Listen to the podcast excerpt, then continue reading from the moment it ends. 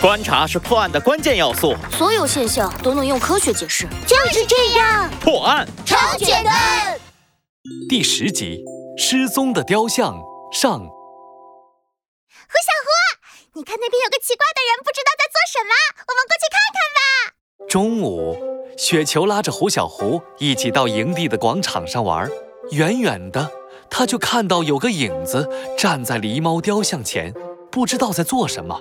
我要回去了，你自己走啦走啦，雪球不理会胡小胡的反抗，拽着他就往前冲。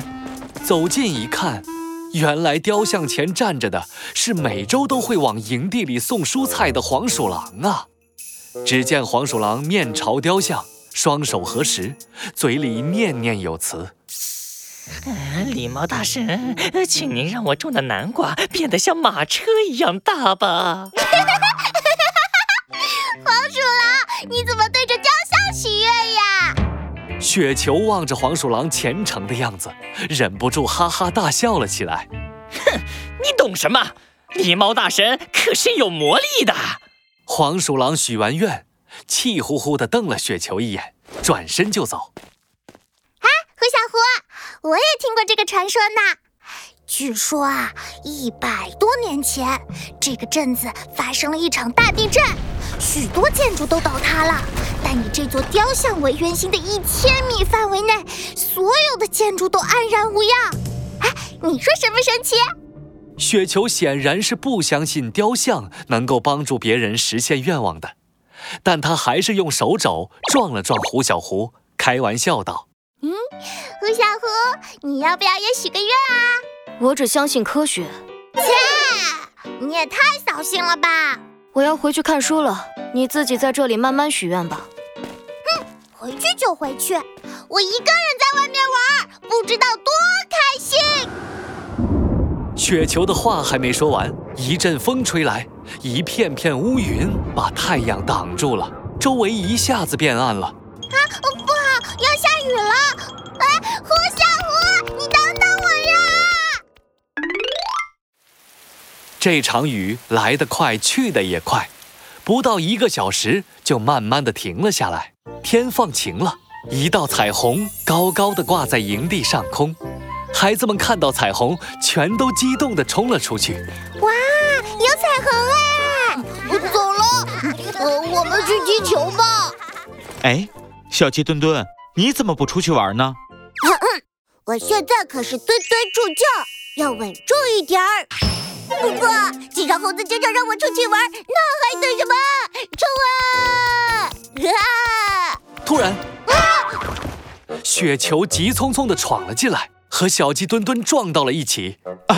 雪球，小鸡墩墩，你们没事吧？小鸡墩墩还晕乎乎地坐在地上呢，雪球已经跳了起来。猴子警长不好啦！广场上的狸猫雕像不见了。广场上的雕像，啊，雕像那么重，谁没事会偷雕像啊？是真的呀！刚才我和小伙伴们到广场上玩耍时，总感觉好像少了点什么。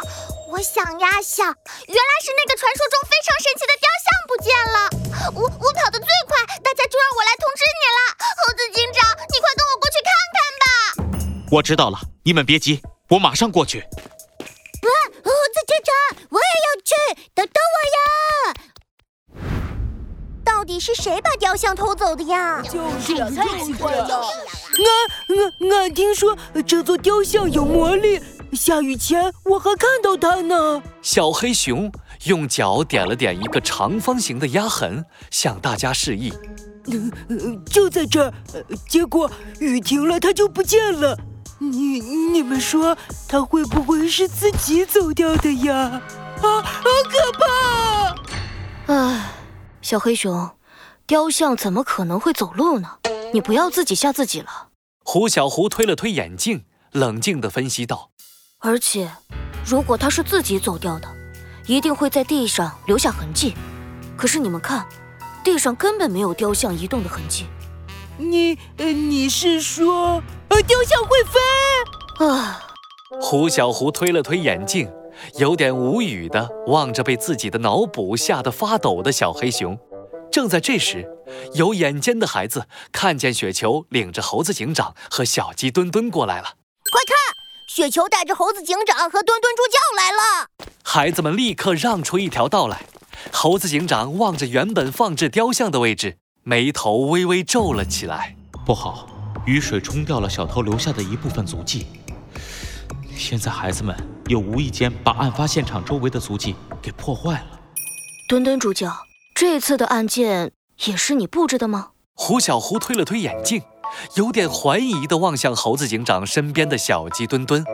孩子们听到这句话，立刻齐刷刷地转向小鸡墩墩。不是我，这次真的不是我干的。